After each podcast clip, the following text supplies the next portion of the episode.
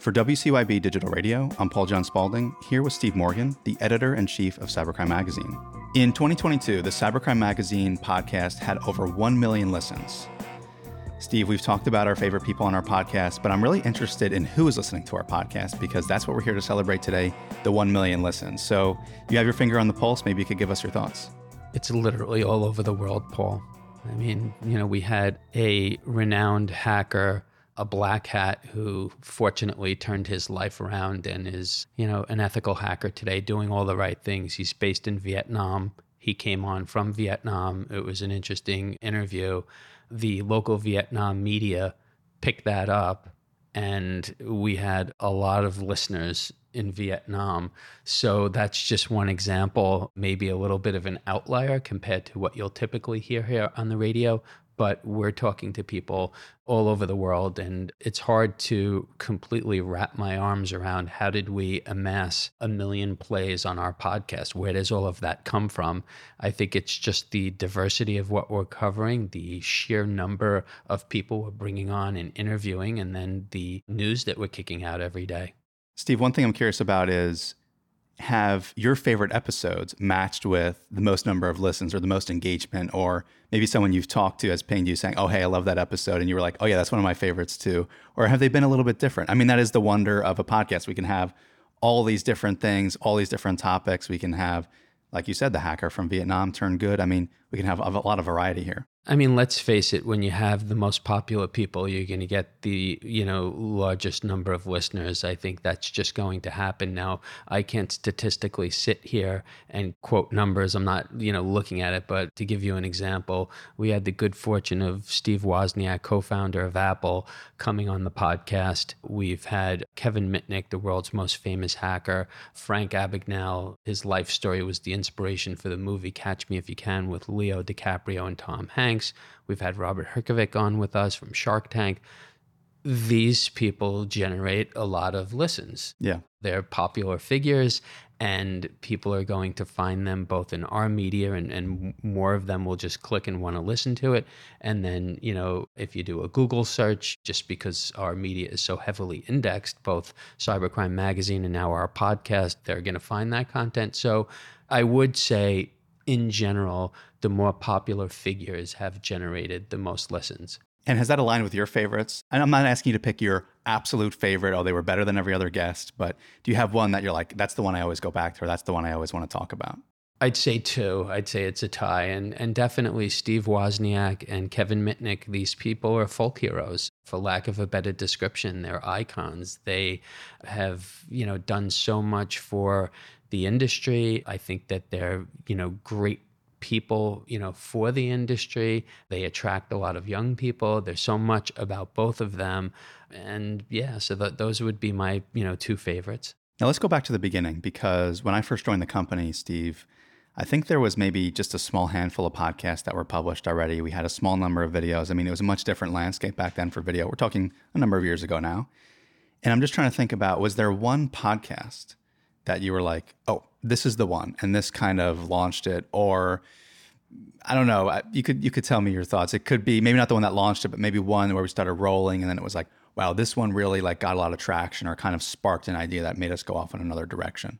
You know, I remember when we interviewed some people and it wasn't really for the podcast. And those were probably the ones that inspired me to do more. So, to give you an example, Frank Abagnale, who I mentioned earlier, met us in person at the New York Institute of Technology across from Central Park in, in New York City. And he was great to sit down with. He, you know, shared his life story.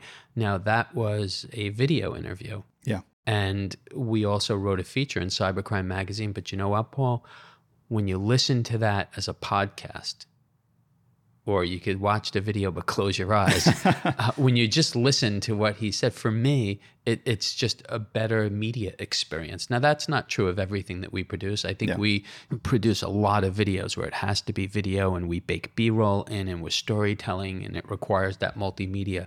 But there were a lot of guests where I mean, you're so fortunate to have somebody like him, and he comes on and he shares his life story. I don't think you need anything else except to just sit there and listen to what he's saying. You know, it's funny you bring that up, Steve, because I remember fondly, if I can say my favorite, just because of the whole experience, I think having Kevin Mitnick come here to our offices. And if you remember, Steve, we're recording video. Like that was the original intention to put him on video. We were actually filming him for a different project. And then we just, he decided to hang out with us and we got some more stories out of him. And I think it was so interesting because I worked on that video and we love the video. So there's nothing wrong with the video at all. Go watch the video. It's great. Kevin's expressions are great. But you're also like, you listen to it with your eyes closed, or you maybe went to a different tab or whatever, you know, not looking at his face. And you're like, this works as a podcast. Let's air it as a podcast. And I'm sitting there like, we made it a video. It's not supposed to be a podcast, but that's the case with a lot of these things. It's so weird how if it's a great story and if it works, it'll work as a video and it'll work as a podcast in different ways. And I think that's still one of our most popular, up there with certainly some of the other big ones. It is well to the point with Kevin Mitnick. You know, if I told somebody, you know, we recorded something with Kevin Mitnick, he was great. He told us about his favorite hack. He was 16 years old. He was at a McDonald's drive-through, and then we got you know some other recordings with him. If somebody has to watch that video they really have to deliberately set aside the time. It's hard to be interrupted when you're watching a video.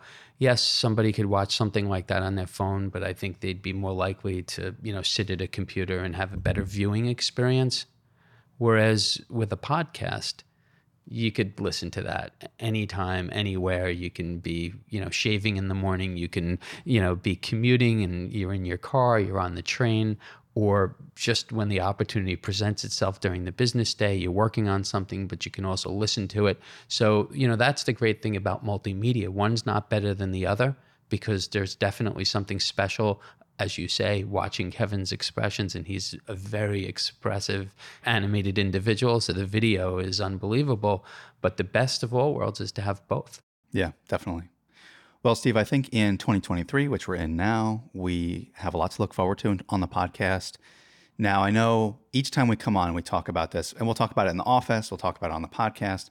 This podcast airs, we're already on to the next idea, right? We've talked about something, but I'm curious just to, and it's written in pencil, right? We could erase and change it, but is there something coming up in 2023 that you're looking forward to from the podcast front?